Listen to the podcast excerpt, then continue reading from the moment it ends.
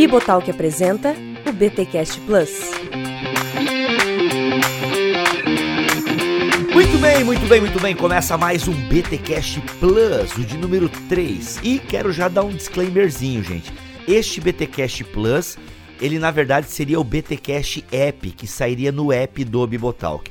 Como a gente não precisa mais fazer um app, porque já estamos no Spotify, estamos no Deezer, existem centenas de milhares de apps para ouvir podcast, a gente não viu a necessidade de ter um app próprio, até porque manter um app próprio que envolva áudio é um baita de um trampo. Então, a gente criou aí o BTcast Plus para aproveitar o que já tinha sido gravado e porque é um BTcast a mais, é um BTcast extra que você tem, né? Toda terça-feira tem o BTcast tradicional e agora uma vez por mês você talvez, né? Talvez tem, aliás, já tem até o 5 tá garantido, né? O 5 ou 6 tá garantido.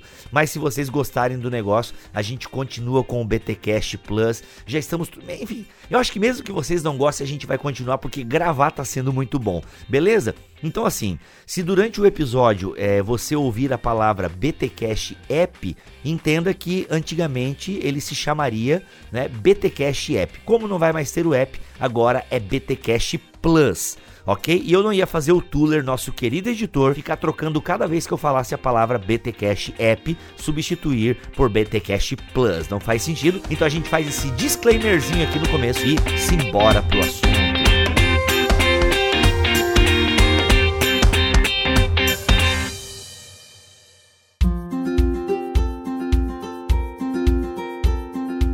Estamos então aqui analisando os capítulos de Igreja Centrada de Timothy Keller. Pessoal, a gente falou do capítulo 1, basicamente, no episódio passado, e a gente deu só praticamente um ampassant. E eu queria retomar um aspecto que eu achei muito interessante aqui do capítulo 1, porque eu não sei se acontece isso com vocês, galera, abrindo um parênteses aqui, mas como é saudável retomar leituras, ler novamente o que você já leu. Eu, né, eu não sei vocês, vocês são fora da curva, né, mas eu, assim, que sou mais é, é, devagar e lesado, às vezes, na leitura, cara, eu aprendo, assim, tipo, meu, como é que eu não peguei isso na primeira leitura, sabe? Meu, como é que eu deixei passar isso? Como é que eu não falei isso na gravação? Vocês têm isso ou não? Só eu, assim, claro que, que rola, sou é, lesado. rola. Rola, né? Com certeza. Obrigado, claro. Igor. Pô, me senti bem. não, mas é Valeu, verdade, hein? rola mesmo, rola mesmo, isso aí é normal. É, eu passei muito por isso quando eu fui dar aula no seminário, cara. Daí fui resgatar as leituras do, né, do tempo que eu fazia seminário. E caramba, mano, na época do seminário eu não entendi exatamente como eu tô entendendo agora. Velho, como Rola é que eu fiz prova isso, no é, seminário? é. Na verdade, com o tempo, cara, isso acontece, por exemplo, com língua, estudo de língua estrangeira. Você, com o tempo, seu repertório vai aumentando e aí você volta àquela leitura que você fez e aí você fala, nossa, cara, tem muito mais condições de análise de um texto do que eu tinha antes. Às vezes isso acontece, cara, de um mês pro outro, assim, é uma coisa muito louca, né? E por isso que é recomendado fazer umas duas leituras aí mesmo, três de uma obra, dependendo Ah, se é uma obra olha de aí, referência, né?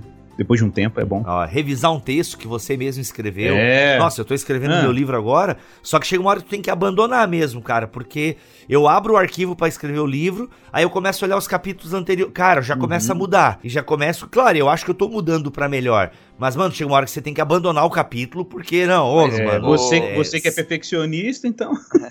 Ô, é, não, não é o meu caso, oi. Que aquele, toque. Hum. aquele escritor argentino, Jorge Luiz Borges, ele dizia que a gente publica um livro pra se livrar dele. Olha, boa. É verdade, Cacau. Tu já Boa. falou essa frase em algum lugar. Então tá dita de novo. Não, e é muito boa bom. dica, é- boa dica. É boa, não, a gente se, se livra mesmo, porque é igual dissertação de mestrado ou tese de doutorado, né, cara? Você não termina Vamos ela. mudar de né? assunto, não Vamos. vamos falar de dissertação de mestrado. Ai, Cacau, você tá nessa luta, né? É esse ano, né, Cacau? É nesse ano, hein? Gente, mas retomando então um aspecto aqui do capítulo 1 do Igreja Centrada, que eu achei muito legal. É, aliás, tudo é muito legal, mas essa ideia de que o evangelho é o tom, ele marca o tom da igreja. Por ser infinitamente rico, o evangelho consegue suportar o peso de ser o elemento principal da igreja. Ele fala o seguinte, que se uma orquestra, ele usa o exemplo da orquestra, né, ou de uma banda. Quando a gente vai afinar um instrumento e se a orquestra, é, eu vou ler aqui porque é melhor, o Timothy Keller explica melhor do que eu, né? Talvez uma ilustração nos ajude aqui. Imagine que você seja músico de uma orquestra e comece a tocar. Mas o som é horrível porque os instrumentos estão desafinados. O problema não será resolvido simplesmente afinando os instrumentos uns pelos outros. Olha isso, cara.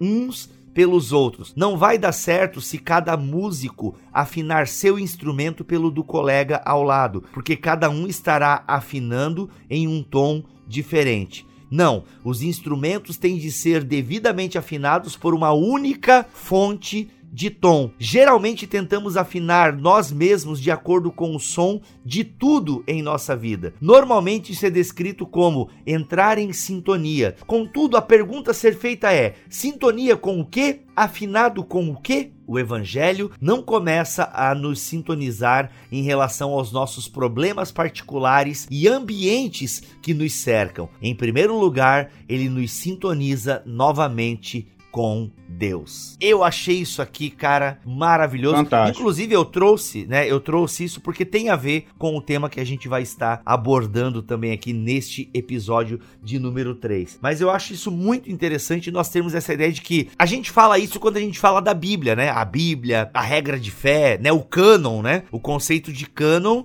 é a, a vara para medir. Então a Bíblia mede, né, a, a igreja e tal, mas o Keller reduz isso aqui não, é o evangelho que marca o tom, inclusive marca o tom de todas as escrituras, podemos dizer isso? Aham, uhum, sem, sem dúvida, sem dúvida. Agora, esse trecho aí, ele pode ser visto assim naquela na perspectiva do que a gente tinha dito antes, né? Que ele mesmo disse, né? A gente só mencionou do centro em relação a, a os extremos do legalismo e do relativismo, né? Uhum. Porque o evangelho com certeza é uma liberdade em relação ao legalismo, óbvio, né? Porque ele nos fala do cumprimento da justiça em Jesus Cristo, né? Uhum. e também do relativismo, que é exatamente o que esse texto está falando, que seria uma orquestra relativista, cada um afinando segundo Uhum. padrões próprios, né? Mas se você encontra a- o centro em outra coisa que não a sua própria individualidade, sua própria perspectiva pessoal, assim todo mundo tá harmonioso, né? Então o tom é estabelecido nisso, né? Por isso que a igreja é centrada, inclusive. Acho que a gente já falou isso em algum momento, mas Sim, sim, mas é sempre bom retomar. Muito legal. Algum complemento sobre isso, Igor? Não, é isso mesmo. Tamo junto. É isso mesmo, né? No capítulo 2, então, o evangelho não é algo simples. Aí eu te pergunto, Igor, como é que a gente vai agora falar? A gente diz que o evangelho é o centro, ele é o que marca, né, a fonte do tom, ele é o que marca o ritmo da igreja, mas ao mesmo tempo ele não é algo simples. A gente definiu o evangelho, é, ou melhor, né? A gente definiu junto com Keller e toda a história da, da tradição cristã, mas o evangelho como esse resgate, esse livramento da ira de Deus, esse Deus assumindo o nosso lugar. Mas e parece ser algo simples. O que o Keller quer dizer agora com isso que o evangelho não é algo Aham. simples? Então, é, é- é bom, eu acho que numa, numa conversa anterior eu falava, usava a analogia do diamante, né? Que o diamante ele é Uhum. multifacetado. O, o evangelho, ele é assim. O evangelho, ele, você consegue observar que biblicamente é possível você recuperar várias narrativas sobre o que o evangelho é, né? Uhum. E isso é interessante porque mostra, inclusive, como que o evangelho ele encontra consonância, ele tem, ou pelo menos tem o potencial de encontrar consonância na- nos diversos contextos, nos diversos, diversos a diversas demandas humanas, né? Então, por exemplo, é claro que o evangelho, por uma narrativa, é, é Deus livrando o homem da ira divina, né? Por causa do seu pecado, etc. Mas essa é uma única narrativa sobre o que o evangelho é. Uhum. A gente pode Uhum. explorar o que a cruz faz, por exemplo, em outras perspectivas ah, bíblicas, né? A Bíblia fornece essas múltiplas narrativas. Então, por exemplo, você pode olhar para o Evangelho numa perspectiva da ordem da salvação, da ordo salutis, né? Eleição, arrependimento, fé, justificação, regeneração, né?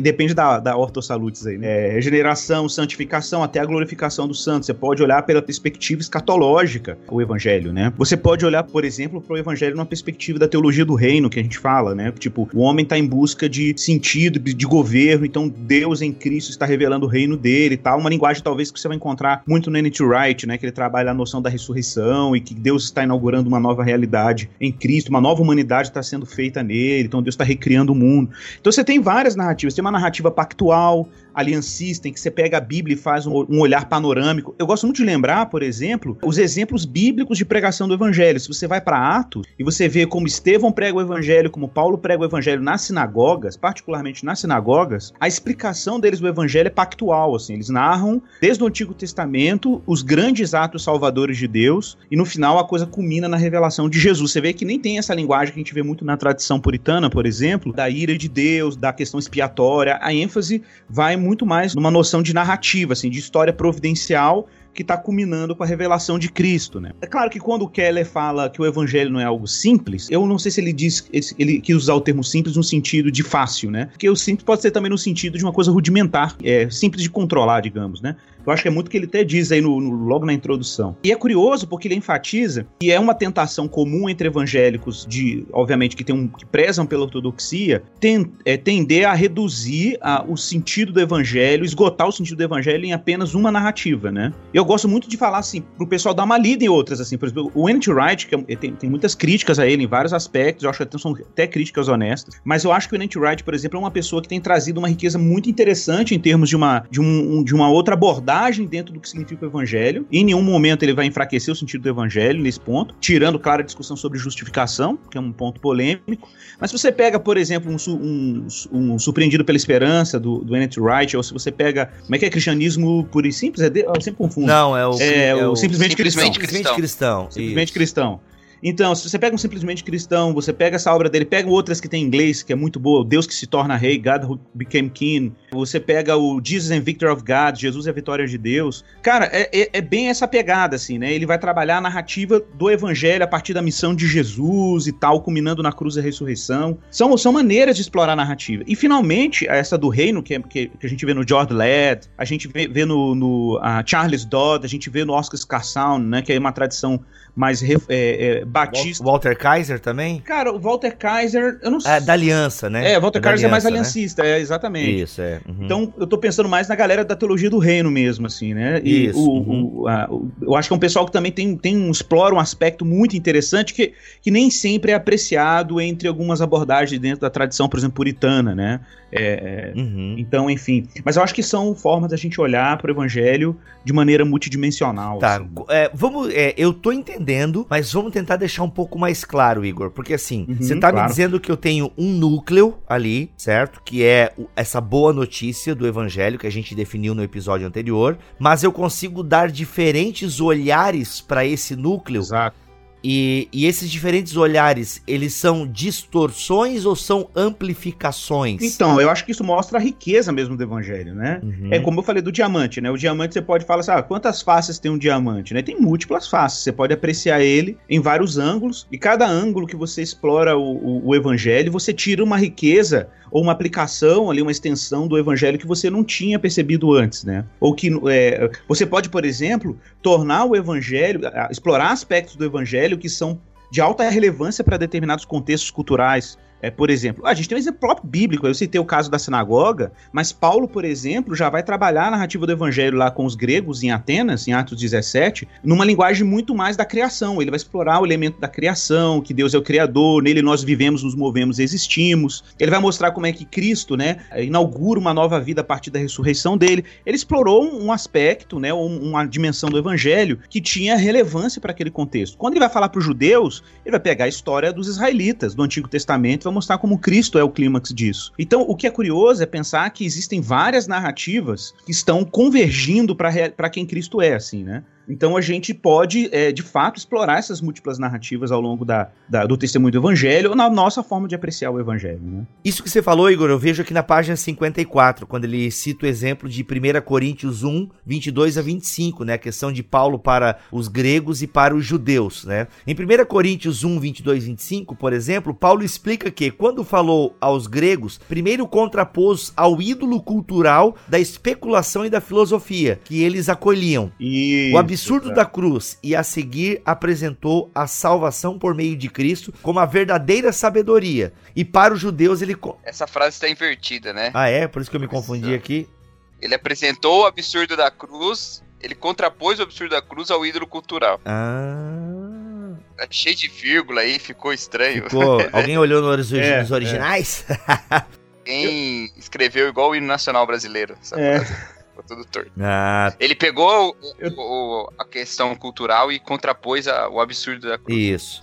É. cultural. No caso, ou seja, ele apresentou Cristo para os gregos como a verdadeira sabedoria. Já quando ele falou aos judeus, no entanto, primeiro contrapôs ao ídolo do poder e das realizações que eles adoravam. Aí ele falou, né, a fraqueza da cruz e depois apresentou o evangelho como poder verdadeiro. Ou seja, ele consegue pegar o mesmo evangelho e dar direções, né? Ou melhor, direcionar o evangelho para que ele atinja determinada cultura. Essa ideia de contextualizar o evangelho, que é onde geralmente a gente se perde, né? Exatamente, é na contextualização. Exatamente. Uma outra coisa legal aí, Bibo, dentro disso que ele está falando nesse trecho, observe que ele cita Atos 13, 14 e 17 aí, em três pontos aí na, na, na coluna da direita, para comparar justamente como ele pregava aos judeus, como ele pregava aos pagãos e como ele pregava aos filósofos, né? E, e, como que Paulo explora e os autores bíblicos exploram diferentes abordagens narrativas dependendo do público, né? E se você olhar, por exemplo, uma coisa que é muito comum na tradição reformada é enfatizar a, a, o que a gente chama de narrativa criação, queda e restauração, ou redenção, ou glorificação, aí depende um pouco da abordagem. Mas observe, essa é uma outra forma de explicar o evangelho, de narrar o evangelho. Né? Deus criou o mundo com destino, um propósito propósito que era glorificar o nome dele, o homem caiu,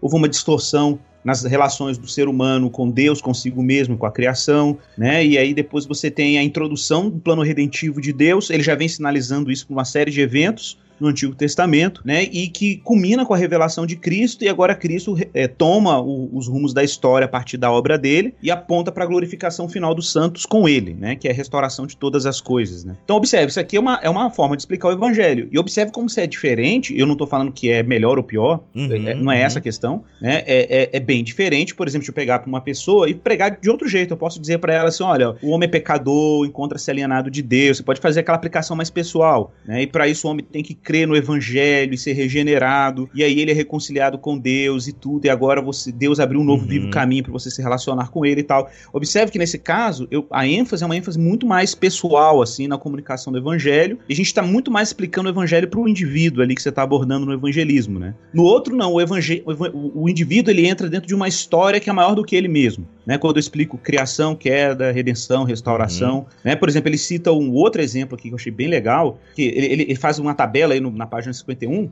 em que ele usa três, uh, ele, ele coloca em paralelos três narrativas diferentes, né? A, a, linguagem do exílio e redenção, que é uma, é uma linguagem bem comum, e ele explora isso muito no Deus Pródigo lá também, no livro dele, né, o Keller, é, que é essa linguagem do, de que Deus, né, tirou, é, a gente vivia num jardim e tudo, aí o homem entra num estado de exílio, porque ele perde esse lugar original, e aí ele entra num, num exílio, uhum. Uma, ele chama das, das alienações, né, ele se aliena de si, aliena de Deus, ele chama de alienação psicológica, alienação social, religiosa, então o homem se aliena de, de vários aspectos da sua existência e aí Deus está numa missão de levá-lo de volta para casa, né? Que é a linguagem do, do filho pródigo. Ah, aí na segunda coluna ele já explora a questão pactual aí de Javé, né? Javé com, com o povo de Israel. E mostra a questão pactual toda, a história pactual toda. E aí no, na terceira coluna já é uma linguagem do reino, né? Que é a linguagem do governo de Deus, do senhorio de Cristo e tal. Então o, o que é interessante, na verdade, nessa abordagem que o Keller faz, e eu confesso para você que eu, eu não me lembro, cara, de ter lido deve ter com certeza alguma coisa, não sei. É, não ter lido assim uma pessoa que tivesse essa preocupação assim de tentar, a, a, pelo menos levantar a discussão de que o evangelho tem múltiplas narrativas, isso, isso para quem é evangelista, para quem prega o evangelho, em diversos contextos, é uma ferramenta absurda, né? E para quem também se edifica no evangelho, porque pensa no pregador, que a gente fala aqui no áudio, olha, o púlpito tem que ser centrado no evangelho. Aí ele fica pensando assim, poxa, será que todo domingo eu vou ter que sempre falar da morte expiatória de Cristo, sempre falar da obra justificadora dele, etc? Ou não tem outros aspectos para serem explorados? Claro que só falar da justificação e falar da obra expiatória de Cristo já é informação demais, né? Mas o universo é, de explicação para o evangelho se expande ainda mais quando você pensa que tem múltiplas narrativas que apreciam o que Cristo realizou, né? E aí imagina a riqueza disso no púlpito. Você pode fazer. Lá na igreja, por exemplo, a gente ainda tem uma coisa que nem o que apreciou aqui. A gente uhum. segue o calendário cristão, né? Então a, a gente acaba pregando o evangelho todo ano é, dentro do calendário cristão. Então, o calendário cristão, a gente agora está num período que a gente chama período comum ou período ordinário, em que a gente dá muita ênfase, por exemplo, na, na missão da igreja e tal. Mas aí chega num momento, daqui a pouco chega advento, né? A gente começa a pensar na encarnação do verbo, chega Natal, a gente fala do evento da encarnação propriamente dito, aí depois chega o período pascal, a gente está dando ênfase na obra expiatória de Cristo, né? O, aí tem a ascensão, que a gente fala do sacerdócio dele, Pentecoste, a gente fala da obra do Espírito Santo. Então, é uma outra forma de você você é, costurar a narrativa evangélica. Então, é, é muito rico, cara. Na verdade, é, é, essa forma que o Keller apresenta, essa coisa do do evangelho não ser simples, mas ser é, é, multidimensional, é de uma riqueza absurda. É de uma riqueza absurda para quem prega, para quem evangeliza, né? Ou para quem está estudando o evangelho. Enfim.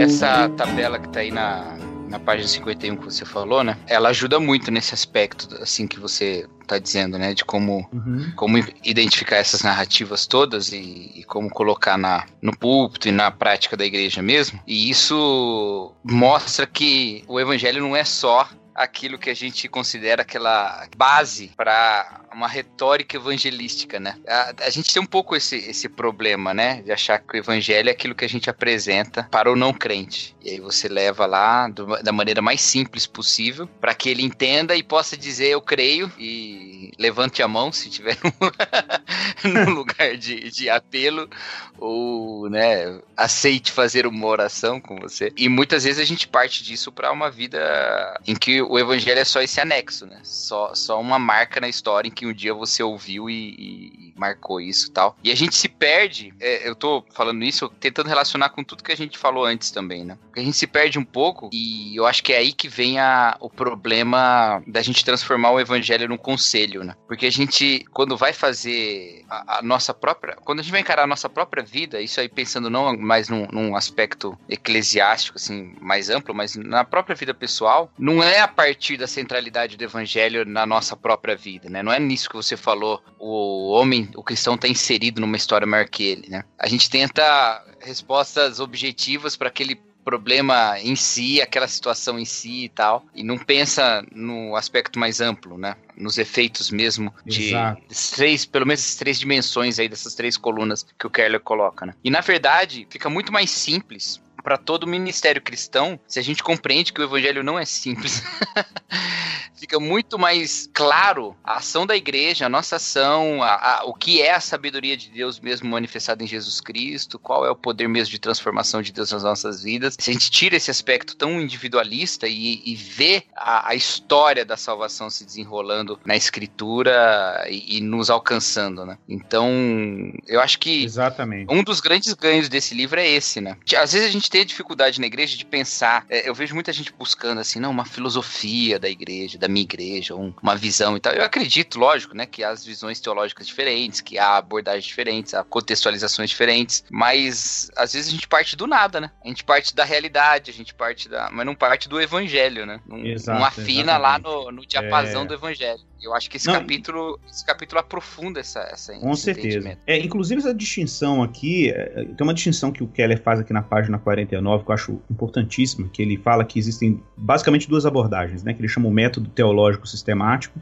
e o método histórico redentivo. Uhum. E ele vai dizer que o método teológico sistemático é que, que é bom, que a gente vê muito na teologia sistemática, que é a ordem da salvação, como Deus nos salvou. Por exemplo, uma coisa que ele não aborda, eu não me lembro da última vez que eu li esse livro se ele fala isso em outro lugar. Eu sei que nesse capítulo ele não menciona isso. Mas, por exemplo, a, a teologia da adoção, né, que a gente encontra muito forte uhum. na patrística, muito encontra bom. muito forte em Agostinho, que é, é, que é, já é uma. Olha que coisa louca, é uma forma de se olhar para o evangelho de forma mais assim, trinitária, né? É, é como Deus nos fez, nos fez filhos para nos inserir dentro da, da comunidade trinitária, né? E a gente entrar numa relação de filiação com Deus, de filiação, uma relação filial com, com o Pai, né, uhum. né, com Deus, e como isso se dá pela nossa união mística com Jesus, né. Então, é, é uma outra explicação. Tem um texto do Guilherme de Carvalho, chama O Amante, o Amado e o Amor, que é um texto que já escreveu há um tempo, que é, eu recomendo muito, que é um texto que fala sobre, a, a, a, é uma abordagem da soteriologia numa, aborda, numa visão completamente ado, é, da adoção, assim, né. É que isso aí é Agostinho, né, esse, esse, esse, é, é Agostinho, é, né, que o usa Amante, esse... o Amado e o Amor. É. Uhum.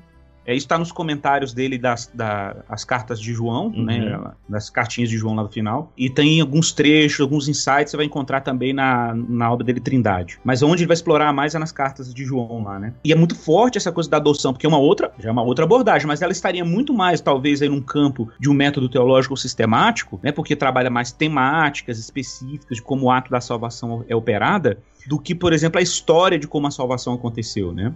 Então o próprio Keller vai enfatizar isso, que um método teológico sistemático ele é muito hum. prático, assim, quando você quer abordar um indivíduo. Então ele, ele, ele tem, o seu, tem o seu lugar, ele não, ele não faz em nenhum momento aqui uma crítica, né, dizendo que é inadequado, não. Só que a gente tem que saber fazer uso da, desses, desses métodos, né? Então o método teológico sistemático tem o seu lugar na edificação, numa classe catequética, né, no momento em que você vai comunicar de forma mais pessoalizada o evangelho, vai dar uma ênfase mais pessoalizada. Quando você quer puxar esse indivíduo para uma narrativa maior, para um, um horizonte maior da obra da salvação, você pode explorar mais o método histórico redentor, que é a noção de que Deus se revela redentor dentro de um plano histórico histórico, né, da história da salvação. E aí esse uso da linguagem do exílio, do pacto, do reino, que são linguagens bem mais narrativas do que sistemáticas, né? Então essa classificação ela é importante, né? Porque para muita gente, olha, isso é muito comum, como o Cacau falou, às vezes as pessoas estão assim, a igreja local, principalmente igrejas históricas, mas que tem mais zelo doutrinário, eu vejo um, um pouco de, até confesso, um pouco de empobrecimento assim nesse caso. É, uhum, é porque é há uma, não é, não é porque tem uma ênfase é. muito grande no método teológico sistemático, então tem estruturas confessionais muito rígidas ali, escritas e tudo que eu acho que tem o seu lugar, repito, mas é, é, não se pode perder o horizonte narrativo, histórico narrativo e redentor de como Deus operou essa salvação, até porque a Bíblia, se a gente for comparar entre os dois métodos, o método que emerge das escrituras, de fato, é o histórico redentor. A Bíblia não é um livro de teologia sistemática, né? Perfeito. É um livro de narrativas, basicamente. A gente tem instruções, a gente tem, obviamente, leis e salmos e tudo, mas a gente tem uma quantidade de narrativas absurda. Uhum. E, e, uma coisa que eu gosto muito do, que o Anti-Wright cita, assim, que eu acho fantástico, assim. Ele fala que a, a gente. Por que, que, a gente tem quatro narrativas, quatro obras que falam da, do, do, mesmo Cristo, né? E, e, elas exploram o quê? Elas exploram ênfase ou, ou aspectos diferentes, né? Sobre é, como olhar para a missão terrena de Jesus. Aí ele, ele chama atenção para um detalhe meio óbvio, assim. Ele fala: é, é por que, que a gente, quando fala do evangelho, a gente sempre lembra do evangelho assim, uhum. Cristo na cruz, ressurreição e daí para frente. E parece uhum. que da encarnação até a cruz não tem evangelho, né? É, é a missão terrena de Jesus parece que não é evangélica. E ele fala que, curiosamente, as obras são chamadas de evangelho. O evangelho segundo São João. O evangelho não é. E, ele fala: peraí, então o evangelho é tudo que Cristo fez, do, do nascimento à morte. E aí ele fala: e a gente tem que começar a lembrar que Cristo não apenas morreu por nós, mas ele viveu por nós. E, e, né, que, é um, que é uma dimensão importante, é olhar para a missão de Jesus como uma parte, uhum, um drama uhum. que está costurado com a obra da salvação que ele conquista, né? Ali, quando ele se torna autor e consumador de fato, né? Ali na, na cruz e na ressurreição.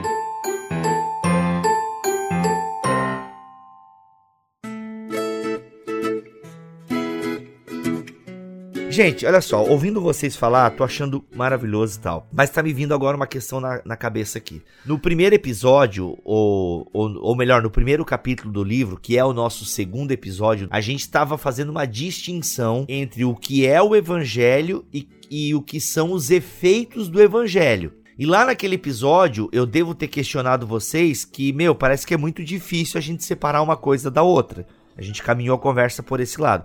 E eu quero retomar isso agora, porque a gente está falando aqui dos aspectos do evangelho. Por exemplo, a justiça social, né? Nos sinóticos está muito ligado a essas questões assim, a maneira com que os sinóticos falam, né? Por exemplo, o evangelho segundo Mateus, Marcos e Lucas, é, ele parece que tem umas conotações diferentes do Evangelho segundo João. Como é que a gente. É, eu sei que pode estar tá claro para vocês, mas para mim não está, e eu imagino que para alguns ouvintes também não esteja agora. Se o Evangelho, ele. A, a gente tinha definido ele como essa questão da salvação, né, de Deus em Jesus Cristo, nos livrando da ira é, dele mesmo, né, nos livrando da ira de Deus. Mas agora a gente está ampliando esse conceito porque o evangelho não é algo simples.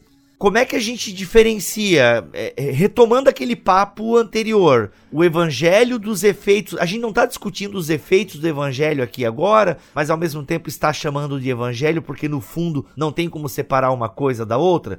Complementando a minha pergunta, quando alguém enfatiza a questão, né, ele olha para o evangelho a partir do óculos da justiça social. Tá entendendo onde eu quero chegar? Não, se a pessoa olha para o evangelho numa ótica da justiça social, ele está sendo anacrônico, né? Para começar, eu acho que tem aí um tem um problema, porque ele está ele tá impondo uma narrativa sobre o evangelho. Ele, tá, ele, ele não está se deixando afetar pela palavra, pela boa nova, né? Ele está tentando é, submeter uhum. o que o evangelho diz a uma sensibilidade ideológica ideológica qualquer, uma sensibilidade política. Eu não estou chegando no mérito se a sensibilidade é, é legal ou não. Eu tô só, só, que a gente tem que deixar a palavra uhum. nos afetar, né? E a gente não ficar influenciando o texto bíblico com as nossas visões de mundo, que nem sempre corresponde exatamente o que a escritura quer dizer, né? É claro que você pode olhar para a Bíblia e fazer um recorte, uma, um recorte dentro das escrituras, e explorar só as, os textos que Jesus fala lá, por exemplo, da sensibilidade ao pobre, essas questões todas. E, e de fato, se a gente olha para a missão de Jesus, a missão de Jesus está concentrada com, com os marginalizados mesmo, o pessoal que está oprimido aí pela classe política romana, pelo pelos religiosos judeus e tudo. Apesar de que Jesus também é extremamente duro com os fariseus, ninguém lembra que os fariseus eram a classe religiosa mais pobre que tinha Israel, né? O farisaísmo era uma religião popular, né?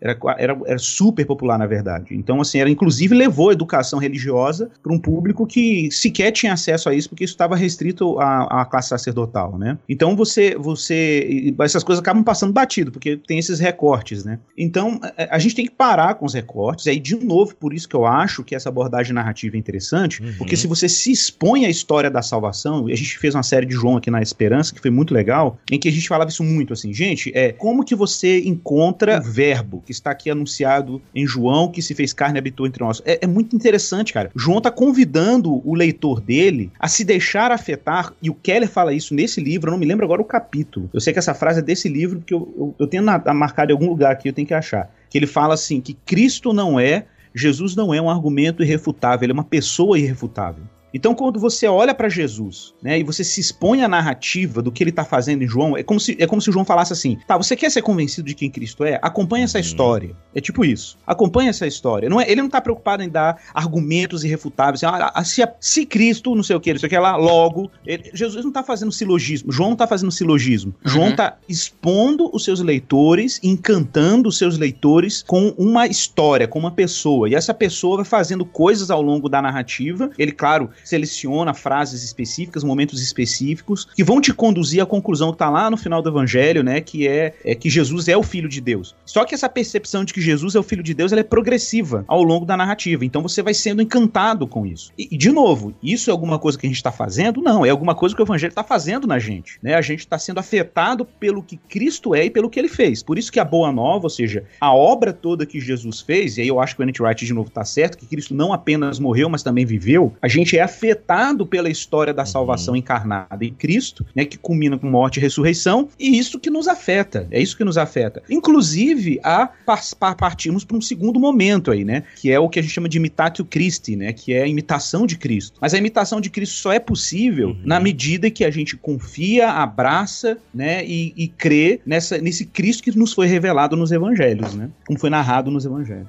É, e assim, não tem. Se a gente separa essas duas uhum. coisas, a justiça social, as nossas práticas, da razão primeira delas, da ação mesmo evangélica é, de Jesus, né? A gente entra numa justiça própria muito forte, assim, né? Com certeza. Porque, de novo, o evangelho é, é o referencial para tudo, até para essas práticas, né? Senão, eu, eu tenho visto muito isso na igreja, sabe? Há, há muitas demandas sociais no mundo, né? E, e, com essa era de informação tão democratizada que a gente tem, nós somos sensibilizados por muitas causas, assim. O problema geralmente não tá nas causas, o problema geralmente tá no meio, sabe? Tem muitas causas justas sendo abordadas de formas complicadas né? Mas não dá para não dá, por exemplo, eu negar que é, as pessoas tenham vontade, tenham opiniões diferentes sobre a violência urbana, por exemplo, é, do que fazer a respeito dela, mas que a causa é, é, justíssima e que a sensibilização é bem compreensível, isso não tem como a gente dizer, não importa se é de direita, de esquerda, de qualquer coisa, né? E com esse tanto de causas e com esse tanto de problemas sociais que a gente tem, se a gente entra nisso com uma tentativa de encontrar nessas coisas Jesus Cristo, como algumas perspectivas teológicas têm apresentado, é na causa que eu vou encontrar Jesus, a gente cai no relativismo e a gente perde o que eu acredito que é o grande poder mesmo do evangelho, né? Que é por si mesmo, independente da, das circunstâncias, né? O evangelho em si mesmo tem, tem respostas, né? O evangelho em si mesmo tem a riqueza toda, né? E aí a gente olha essa narrativa na Bíblia toda, não só nos evangelhos mesmo, né? Mas você olha na Bíblia toda, você vê que é isso que Deus vai fazendo, né? Quando as, os mandamentos que tocavam a questão da justiça social no Antigo Testamento, todos eles são decorrentes de uma afirmação de Deus, que é eu sou o Senhor teu Deus que te tirou do Egito da casa da servidão. Né? Então, os mandamentos são os mandamentos do libertador. E a vida em justiça é uma vida de liberdade. Então, é a partir da ação de Deus de libertação, da ação de Deus de redenção, da ação de Deus de salvação, é que todas as coisas são feitas, né? E que são o fruto do evangelho. Eu já caminhei por outros entendimentos a respeito disso, mas é difícil você ignorar a contradição que fica se você acha que a igreja tem duas coisas para fazer. Ela tem a pregação do evangelho e ela tem a justiça social. Eu acho que elas são interligadas não por serem a mesma coisa, mas porque uma vida segundo Jesus Cristo é decorrente da nossa compreensão de que somos crucificados com Cristo, né? Uhum. Não sei se, se deu para entender é, isso o, que eu tô falando, mas o é. Próprio, o próprio Keller usa essa analogia, né, Cacau, ali no Ministério de Misericórdia. Ele, não, minto, a justiça generosa. Justiça ele, generosa. Ele faz uma analogia lá interessante, que ele diz que a relação entre o evangelho e a justiça social, né, ele até trabalha o termo, né, se o termo é adequado ou não, mas enfim, ele, enfim, não, não vamos dizer o uso genérico do termo, é no sentido de a sensibilidade do cristão em relação à, à misericórdia que ele tem que ter com o próximo, né? Então ele vai dizer assim que entre o ministério de misericórdia e obras de justiça e etc, e o evangelho, ele fala, a gente não pode fundir o sentido, é óbvio, uhum. né? Senão a gente é. confunde obras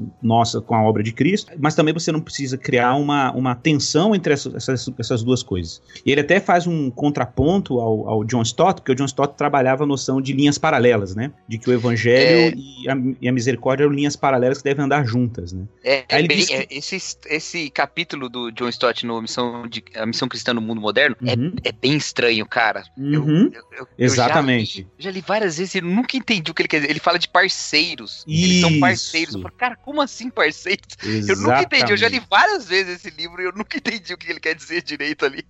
Exato. Então, e, inclusive o Keller, ele, ele faz uma, um contraponto. Ele diz assim, ele não concorda e ele fala assim, olha, eu entendo o esforço dele de querer manter a questão, a dimensão do trabalho de misericórdia próximo do evangelho, mas ele falou que não é simplesmente linhas paralelas. Ele vai dizer que existe uma simbiose, essa é a palavra-chave do Keller, assim. Que existe uma simbiose entre evangelho e ação social. Aí ele vai dizer que a simbiose. É por que, que há uma simbiose? Porque é óbvio que uma pessoa justificada e salva pela graça a partir de um amor incondicional, produz, isso produz algum tipo de sensibilização em relação a quem é vulnerável, né, ou quem é injustiçado em algum nível, ao pobre, né, e etc. É, e, e, em contraponto, na medida que nós servimos o mais vulnerável, a gente se engaja em relação a essas pessoas, isso cria uma plataforma que faz com que o evangelho encontre consonância nas pessoas, né? Então, tipo assim, a pessoa, tá bom, ela tá te ouvindo falar de Jesus, mas ele quer saber o quanto de Jesus tem te afetou ou faz com que você afete também a sua relação com as pessoas. Então ele, ele fala que tem uma simbiose, né? Que, que, claro, o evangelho, ele deixa bem claro, tem que ter distinção, mas é, é justamente o fato de ter distinção não significa que uma coisa não, não se relacione com a outra em algum Isso, nível, é. né? Uhum. Então existe sim uma relação e essa relação diz respeito de um lado, né? A, a minha ação social só faz sentido porque eu me inspiro no que Cristo fez na obra dele, né? E por outro lado, aquilo que eu faço em termos de ação social cria o contexto adequado para comunicar o evangelho verbalmente para as pessoas, né? Tem, tem uma questão bem prática nisso, né? Por exemplo, tem pelo menos dois aspectos, assim, que eu acho que são bem, bem práticos e bem claros pra gente compreender, assim, como o evangelho, na sua explicação, assim, mais básica que a gente pode dar, transforma as nossas práticas de relacionamento com os outros e com a justiça em si, né? É, primeiro que o evangelho ele te liberta de outros reinados, né? Ele liberta de estar submetido ao reino de outras, outros poderes. Dentre esses poderes, o próprio, o próprio poder da riqueza, né? Legal. Então, o fim da minha vida não é a riqueza, o fim da minha vida não é acumular, o fim da... não pode ser, é impossível que eu sendo tocado realmente pelo evangelho e tendo a esperança realmente em Jesus Cristo por causa do evangelho, fortalecido fortalecida pela fé, tendo essa certeza, essa convicção, que eu me abale tanto as circunstâncias do mundo ao ponto de lutar pela minha sobrevivência mais do que lutar pela justiça em si. Então o evangelho já, já cria esse efeito, né? eu gosto sempre de pensar nesse, nessa, nessa perspectiva quando o João mesmo fala no, na sua primeira epístola que aquele que ama já passou da morte para a vida, né? Mas quem odeia tá na morte, né? Porque quem, quem continua vivendo essa vida como uma vida de oposição ao outro pela sobrevivência, esse é o que acumula, esse é o que se apega às coisas. Agora, aquele que tem esperança para além dessa vida, esse aí não deixa que qualquer coisa o faça ter uma vida centrada em si e não uma vida de, de entrega como a de próprio, do próprio Jesus Cristo na sua é, jornada evangélica como você bem colocou, né? Então, para mim, aí, o primeiro total. aspecto é esse, né? O primeiro aspecto é esse. E o segundo é do próprio movimento de Deus, né? O evangelho é um testemunho de um amor não limitado de Deus em Jesus Cristo por nós. Nós somos convidados a fazer parte dessa onda, né? Eu, eu, eu vejo o amor de Deus como uma onda mesmo. Se é dura, se é mole, eu não sei, né, Bill? Mas uma, uma onda. é uma onda mesmo. no mar, né? Como uma onda no mar. É uma onda no mar. É, porque assim, o que faz parte. Quem faz parte da onda, né? A onda é o movimento. A onda é o movimento. Se tem uma onda no mar, né? Para fazer a menção aqui ao nosso querido. É, esqueci o nome, é o Lulu Santos, né?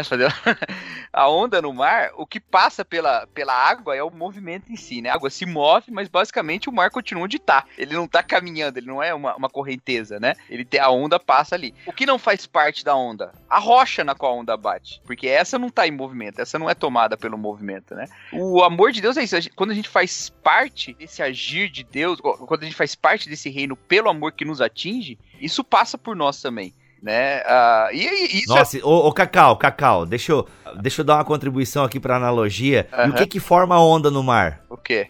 O que que forma a onda no mar? O vento. Não é o vento? Os ah, ventos e sei, tal. Cara, Uma série de coisas, aí eu tenho né? que perguntar pra um, ah, tem... pra um geógrafo aí. Pra um surfista.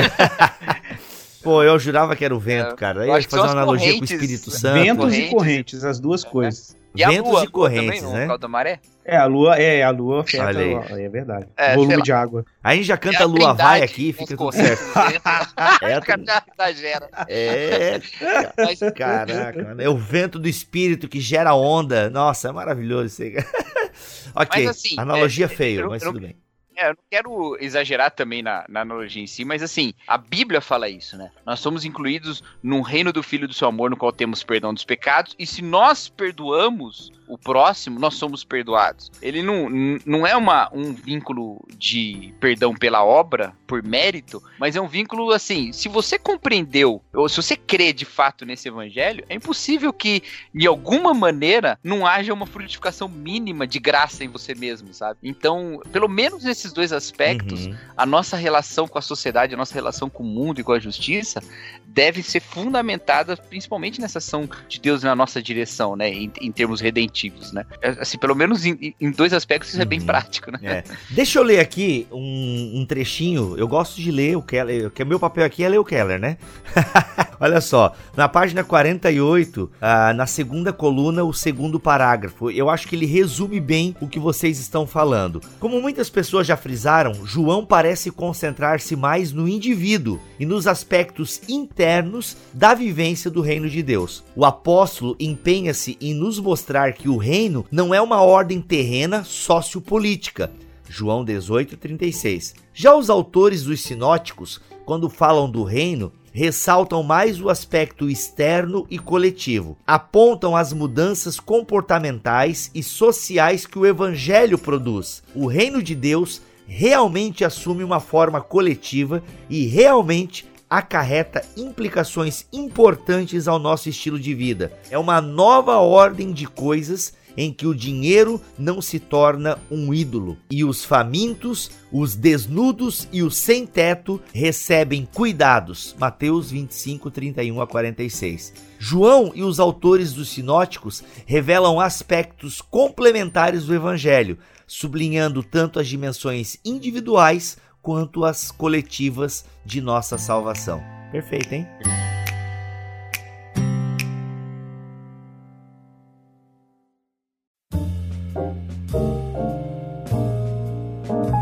Gente, olha aí, ó, mais um capítulo que rendeu praticamente uma hora de conversa e isso é muito legal. Na verdade, o que nós estamos fazendo aqui com o BTcast App, pessoal, espero que vocês estejam entendendo isso. Se não estão entendendo, vão entender agora. Nós estamos lendo o livro com vocês, basicamente, e ao mesmo tempo trazendo a nossa experiência de leitura, né? Até tava falando off-topic aqui com, com, o pessoal, com o pessoal, com o Igor e com o Cacau, que não deixa de ser pessoal, afinal é plural e tal, e Deus já está no nosso meio, porque estamos em dois ou três nada a ver. Olha só.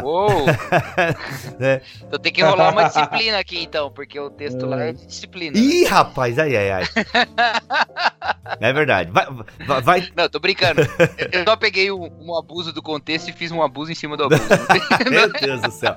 Mas a gente conversava aqui que a gente traz a nossa experiência de leitura para o podcast, né? Então aqui a gente citou outros uhum. autores e isso enriquece a, a nossa conversa. Olha só, você vai estar tá ouvindo esses episódios episódios e a gente provavelmente vai estar tá ainda produzindo os conteúdos do BTcast App. Dá um retorno para nós do que você tá achando. Não, eu acho que tá legal. um episódio por capítulo. Ou não, gente, dá uma acelerada aí pra gente poder matar o livro mais rápido e vir outros livros e tal. Então, assim, deem um feedback para nós, mande esse feedback para podcast.bibotalk.com e você nos ajuda aí a, a, entender um pouco mais a dinâmica do BTcast App, se dá para continuar assim ou não, ou se a gente pode, enfim, ok? Dê aí o seu feedback do que você está achando do BTcast App. Gente, acabei dando, fazendo meio que um encerramento aqui, mas queria deixar aberto para vocês aí fazerem alguma consideração final acerca deste capítulo que a gente deu uma pequena olhada aqui neste episódio. Eu, eu vou deixar o,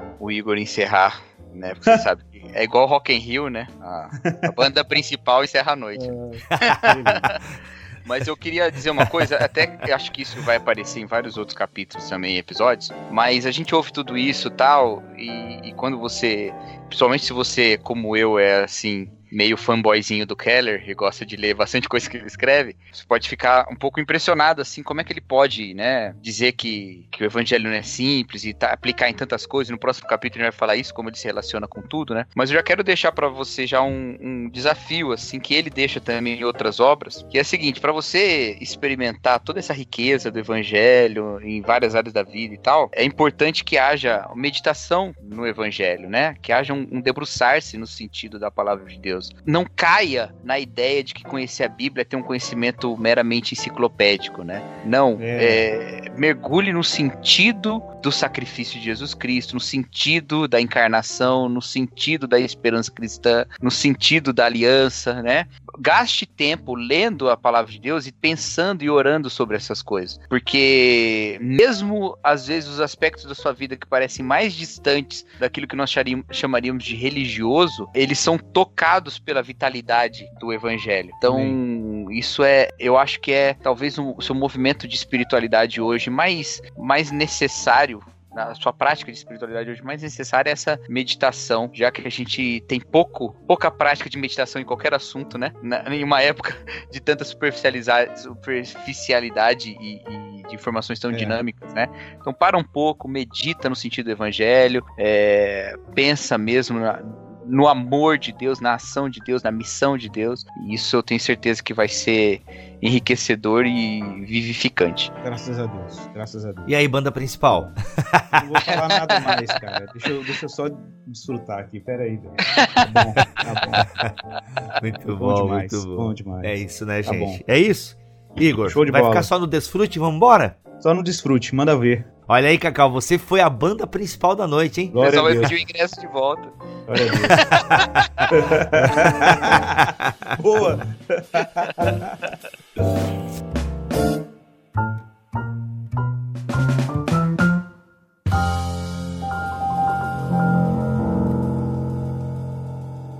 Este podcast foi editado por Bibotalk Produções.